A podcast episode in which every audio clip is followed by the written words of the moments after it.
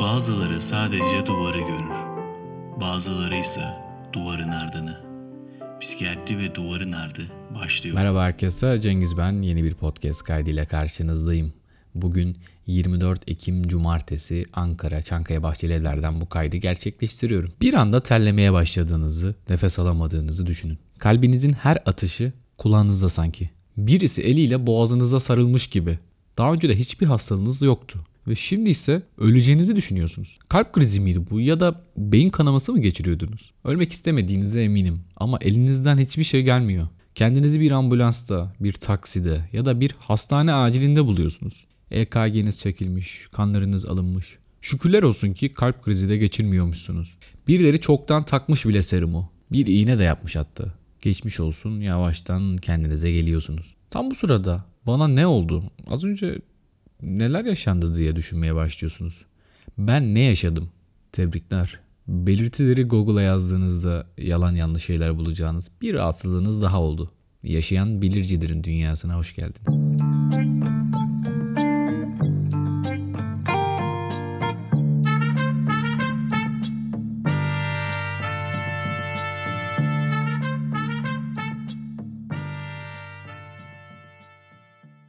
Panik atak geçirdiğinizi söyleyebilirim az önce. Başka bir şey yoksa şu an altında bilmediğim için hastayı tam olarak da muayene etmediğim için sadece bir tahmin yürütüyorum. Panik terimi Pan tanrısının sorumlu olduğu Yunan mitolojisinde yatmakta. Hadi bu hikayeye bakalım enteresan bir hikaye. Arkatia'da doğmasına rağmen Pan Yunan dağlarında ve yollarında dolaşan bir garip bir tanrı. O sürülerin ve çobanların tanrısıydı ve yarı insan yarı keçi olduğu için de boynu yüzlüydü ve keçi bacakları vardı ve çok korkutucu gözüküyordu. Çok aktif ve enerji doluydu aynı zamanda çok da sinirliydi. Müziği severdi ve küçük bir kamış piposu vardı pan flüt çalardı. Birkaç hikayede Pan'ın korkuya, çığlıklara, dehşete ve acıya neden olduğu söylenir. Pan kendisinden kaçan perileri taciz ederdi. Belki gerçekten kötü birisi olduğu içindi. Belki de beklenmedik anlarda aniden göründüğü için insanlar ondan korkup kaçardı.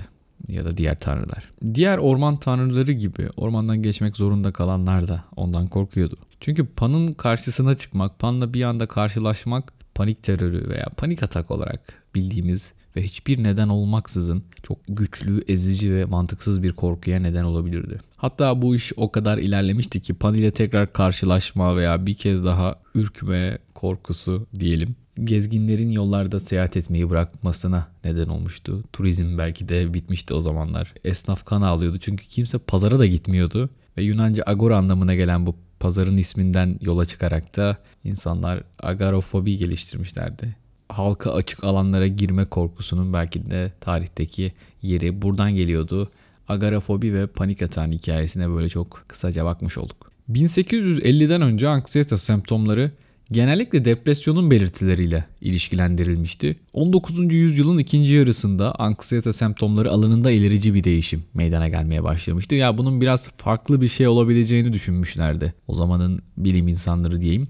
Henry Mosley 1879'da melankolik bir paniği tarifledi ve ilk defa panik terimini psikiyatride kullandı. Benzer bir şekilde Jacob Mendes de Costa o da Amerikan İç Savaşı sırasında buna biraz daha yakın olan huzursuz kalbi anlattı.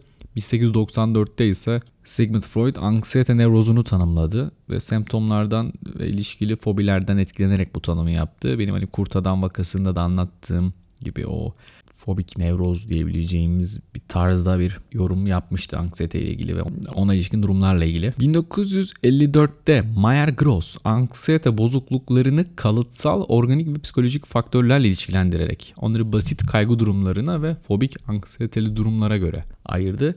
Ama herhalde bu konuda en çok çalışan ve en büyük katkıları yapan kişi Donald Klein oldu.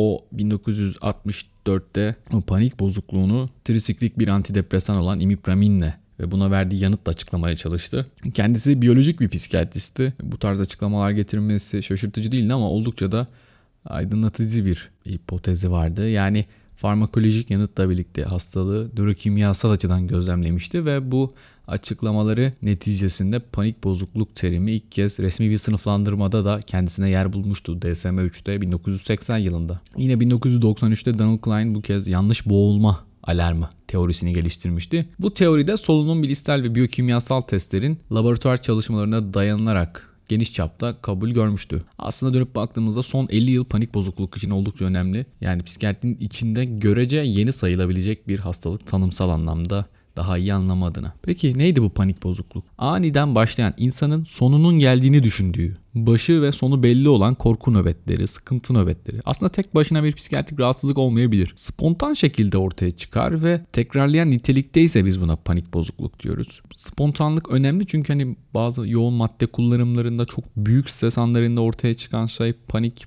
atak tanısı almayabilir. Yani panik atak denmeyebilir ona. Panik bozukluğun bir diğer tarafı da şudur. Özellikle DSM'de buna daha ciddi bir vurgu vardır. Atakların olmadığı dönemde beklenti endişesi vardır. Yani insanlar atak olmasın diye aman atak olacak diye böyle kaçınmalarda bulunurlar. Sürekli bir kaygılı bir bekleyiş vardır. Sürekli bir alert bekleyiş vardır. Yani bazen panik ataktan daha da kötüdür. Çünkü o çok daha uzundur. Panik atağın bir vakti vardır, süresi vardır ama bu beklemenin sonu yoktur. İnsanı da yiyip bitiren bir şeydir. O yüzden de önemlidir. Tabii panik bozukluk neden olur sorusunu araştırmış insanlar, bilim adamları.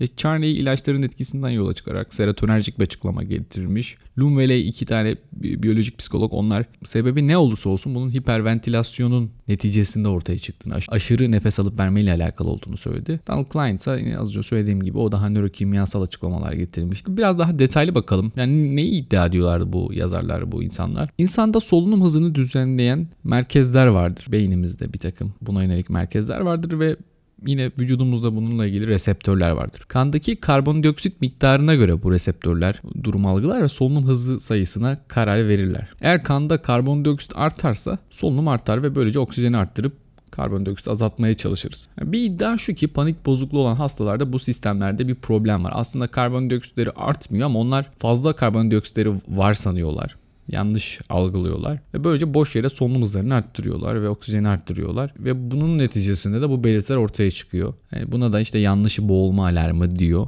Yani bu çok basitçe bir anlatımı. Ya bu yanlış boğulma alarmı için hani şunları da belki söyleyebiliriz. Bazı insanlara karbondioksit soluttuğumuzda ya da laktat infüzyonu verdiğimizde sağlıklı kişilerde de panik atağı neden olabilir. Yani bir anlamda evet bu kendi teorisini doğrulayan bir şey. Yine örneğin uyku sırasında adet öncesi dönemde ve solunum bozukluğu olan hastalarda karbondioksitin kısmi basıncında bir yükseklik olur. Bu insanlarda da daha sık görülebileceğini söylüyor kendi hipotezini güçlendirmek adına. Öte yandan gebelik ve doğum dahil diğer bazı durumlarda da azaldığı için karbondioksit miktarı bu durumlarda daha az olduğunu söylüyor. Panik bozukluk belki de anksiyete bozukluklarının içerisinde en ilkel olanı. Diğer anksiyete bozukluklarına kıyasla genetik savunmasızlığın en belirgin olduğu bozukluk olabilir. Yani genetik güç çok önemli. Ailede olması diğer insanda da olma ihtimalini çok güçlendirir. E tabii tek şey bu değil. Bir yandan bir bağlanma figürünün kaybı, negatif büyük bir olay, ek çevresel faktörler de yine bu yanlış alarmlara sebep olabilir. Bu boğulma alarm eşiğini düşürerek bir panik nöbetine sebep olabilir. Bazen de bu nedenle panik ataklar ani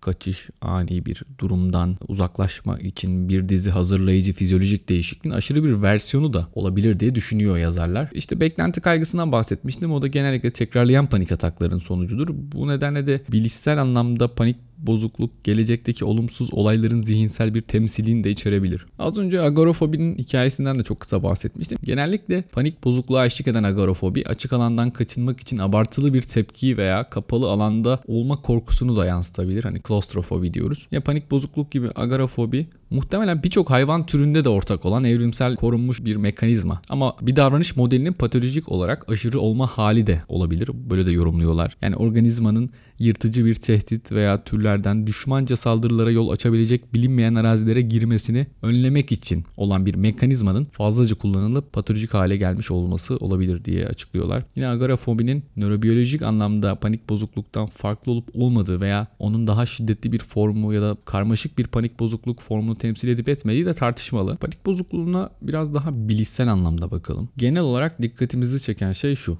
kontrol edilemezlik ve tehlike. İnsanın işlevlerini yerine getirebilmesi ve güvende kalabilmesi için endişelerini kontrol etmesi gereklidir. Böyle bir inanç var bu insanlarda. Pek çoğumuzda da bu var. Diğer bir düşünce ise endişenin kontrol edilemeyeceğine ilişkin inançtır. Yani endişe kontrol edilmesi gerekli bir şeydir. Bir taraftan da bu insanlarda ben endişemi kontrol edemiyorum'a dair bir inanç olabilir. Ve endişe bir kez başlarsa durdurulamayacaktır ve sonuçları tehlikeli olacaktır. Bu düşünceleri kontrol ihtiyacı daha böyle üst bilişsel bakarsak batıl inanç, cezalandırılma ve sorumlu olma temalı olumsuz inançları kontrol altına alma ihtiyacını da içeriyor olabilir. Bu inançlar da kişinin onları kontrol edemediği takdirde ortaya çıkacak zarar verici sonuçlardan kişinin sorumlu olacağına ve cezalandırılacağına ilişkindir. Yani bilişsel kuramlara bakarsak anksiyeteli bireylerin iç dünyasında tehlike büyük, başa çıkma gücü küçüktür. Aslında pek çok terapide bunun orantısını kurmaya çalışır. Bilişsel kuramlara baktığımızda o da yani bilişsel kuramlarda genel olarak bu hastalarda şu iki şeyin üzerine belki de yoğunlaşıyor bir tehlikeyi algılama biçimi bir de başa çıkma gücü. Yani ya başa çıkma gücünü arttırıyoruz ya da tehlikenin büyüklüğüyle ilgili o yanlış yorumlamaları düzeltmeye çalışıyoruz ya da ikisini beraber yapıyoruz. En iyisi bu herhalde. Ama şunu biliyoruz yani anksiyeteli ya da panik nöbeti geçirmiş kişiler hayattalar. Yani bunu söylemek bile bazen işe yarıyor. Yani sen daha önce bu nöbetleri, atakları geçirdiğin ve öleceğini düşündün ama bak gördün mü karşımdasın yani hayattasın. Demek ki başa çıkma gücün aslında daha büyük ki sen hayatta kalabilmişsin. Yine yani BDT formülasyonuna bakarsak panik atak için öncelikle bir dizi olay, bedensel duyum ya da zihinsel olaylar var. Bunları felaketleştiriyor ve yanlış yorum yorumluyor kişiler. Bu işte katastrofik yorumlamalar, bu yanlış yorumlamalar genellikle kan basıncındaki işte o anlık değişimler, stres, yorgunluk gibi durumların normal sonuçları aslında. Ama kişi bu belirtileri yanlış yorumluyor. Bu yanlış yorumlamalarda boğulma, kalp krizi geçirme, kontrolünü kaybetme, delirme gibi kişiye o an oldukça da inandırıcı gelen düşünceleri içeriyor. Yani aslında hani yine davranışçı kuramına da bakarsak nötral bir uyaran var. Onunla beraber bir duyumu hissediyor. Bu tesadüfen olabilir ya da bir an aşırı dikkatini vermesiyle alakalı olabilir. O sonra koşullu bir uyarana dönüşüyor. Kalbinin hızlı çarpması onda işte asansöre bindiği anda kalbinin hızlı çarpması onu asansörle beraber koşullu bir uyarana dönüştürüyor. Yani aslında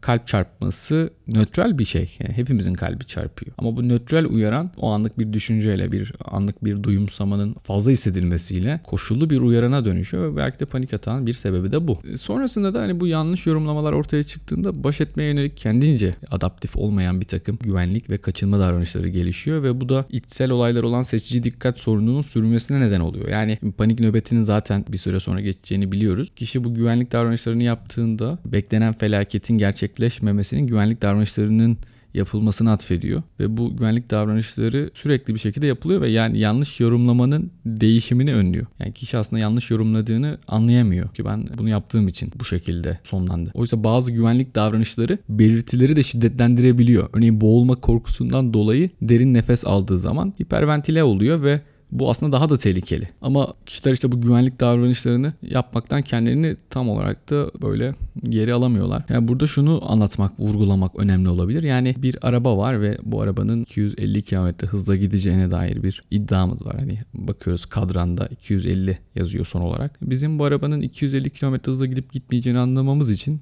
yapmamız gereken bir tane şey var. Arabaya binip 250 olana kadar gaza basmak. Ama panik bozukluğu olan insanlar her seferinde 250'ye varmadan erken bir yerde bundan işte vazgeçiyorlar, korkuyorlar ve bütün o yardım arayışları, güvenlik davranışları ortaya çıkıyor. Ve arabanın sonunda kaça gideceğini asla öğrenemiyorlar. Yani belki biraz daha bekleseler arabanın sonunda kaç hıza ulaşacağını görecekler ama onlar %150'de bunu öğrenmekten vazgeçiyorlar ve yine bir kısır döngüyü beraberinde getiriyor. İşte bilişsel yeniden yapılandırmalar panik atak döngüsünde olan o kalp krizi geçirileceği, çıldırılacağı, boğulacağı gibi bedensel duyumların yanlış yorumlamalarının fark ettirilmesine çalışan bir yöntem. Tabii genel olarak da hani bu insanların aklından geçen şey şu. Açıklanamayan bedensel belirtiler tehlikelidir. Yani benim işte kalbim hızlı çarpıyor bunu açıklayamıyorlar. Bu tehlikelidir. Nefes alışverişinde bir zorluk yaşıyorum. Bu tehlikelidir. Ben acile gelen hastalara anlatmaya çalışırım biraz bunun böyle evrimsel bir takım altyapılarını, nörobiyolojik yapılarını. Aslında anlıyorlardı. Hani insanlara biraz anlattığım zaman bu rahatlatıcı bir şeydi. Şöyle örnekler veriyorum. Örneğin Klein yanlış boğulma alarmını örnek veriyor. Ben de duman dedektörü örneği veririm. Böyle bazı otellerde, resmi kurumlarda duman dedektörleri olur. Yani bunların asıl amacı bir yangın çıktığında ona erken müdahale edebilmek, dumanı fark etmek ve oraya bir şekilde ulaşmak, oraya su göndermek. Ama bu duman dedektörü bazen bir sigara dumanına da duyarlı olabiliyor ve onda da bir yangın varmış gibi bir reaksiyon verebiliyor. E, bu duman dedektörünün çalışmadığı ya da yanlış çalıştığı anlamına gelmez. Yani bazen duman dedektörü tepki vermesi gerekmeyen bir sinyale de tepki verebilir ve bunun sonucunda ortaya bu müdahale çıkabilir. Yani kişiler aslında kendilerini koruyacak mekanizmalara sahipler. Yani herkesin, hepimizin bir duman dedektörü var. Bazen büyük bir yangından ziyade bir sigara dumanına dahi hızlıca tepki veriyoruz. Aslında hani burada dönüp baktığımızda bize duman dedektörünün kendisi bir zarar vermiyor duman dedektörünün işaret ettiği şeyler bize zarar verebilir. Onda da hani gerçekten işaret ettiği şey bir sigara dumanı mı, büyük bir yangın mı? Onun ayrımını yapmak için de insanın kendi zihnine, düşüncelerine, sağlıklı düşüncelerine ihtiyacı var. Ama panik atak sırasında insanların evet bunu böyle yorumlaması bir şekilde daha sağlıklı düşünmesi pek mümkün olamayabiliyor. Ama öncesinden bilişsel olarak yapılandırılırsa insanlar bunları belki de o felaketleştirici şekilde yorumlamaktan vazgeçiyorlar ve gerçekten dayanabilirlerse o panik nöbetinin o işte panik atağın o çok kaygılı, çok bunaltıcı ruh haline bir zaman sonra onun azaldığını görüyorlar ve onun azaldığını görünce, onun bittiğini, kendileri dayandığında bittiğini görünce bununla başa çıkma güçleri de artıyor. Ama panik atak gerçekten böyle resmen bir travmadır. Yani ilk defa geçirildiğinde, ilk birkaç defa geçirildiğinde travmada insanlar ölümle yüz yüze gelir. Bir patlama olur, çok ciddi bir ölüm tehdidi olur ve öleceklerini düşünürler bir anlığına. Kurtulsalar bile o sahneler akıllarından gitmez. Panik atakta da buna benzer bir şey var. Yani bir ölüm tehlikesi tam olarak yok ama yanlış yorumladığı için öleceğini düşünen bir insan var ve aslında travmaya da benziyor ve o yüzden de belki travma sonrasındaki oluşan o belirtiler, kabuslar, disosyatif belirtiler, kaçınmalar, aşırı irkilme reaksiyonları panik atak geçiren hastalarda da olabiliyor. Ama genel olarak panik atak tedavisinde hem psikoterapi hem ilaç tedavisi oldukça faydalıdır. Psikoterapide de hasta gerçekten uyum gösterirse, bir miktar çaba gösterirse oldukça hızlı yanıt veren bir rahatsızlıktır. Tabi zor bu rahatsızlığın bu şekilde olduğuna insanları ikna etmek. Çünkü şizofrenideki içgörü kaybı gibi panik bozuklukta da içgörü kaybı var. Yani insanlar bunun bir ruhsal rahatsızlık olabileceğini pek düşünmüyorlar. Bunun gerçek bir bedensel bir hastalık olduğuna çok inanıyorlar. Onun bir şekilde açıklanması, ikna edilmesi zor olabilir. Bazen de ilaç verildiği zaman bir antidepresan normalde tedavide yeri olan bir şey gerçekten.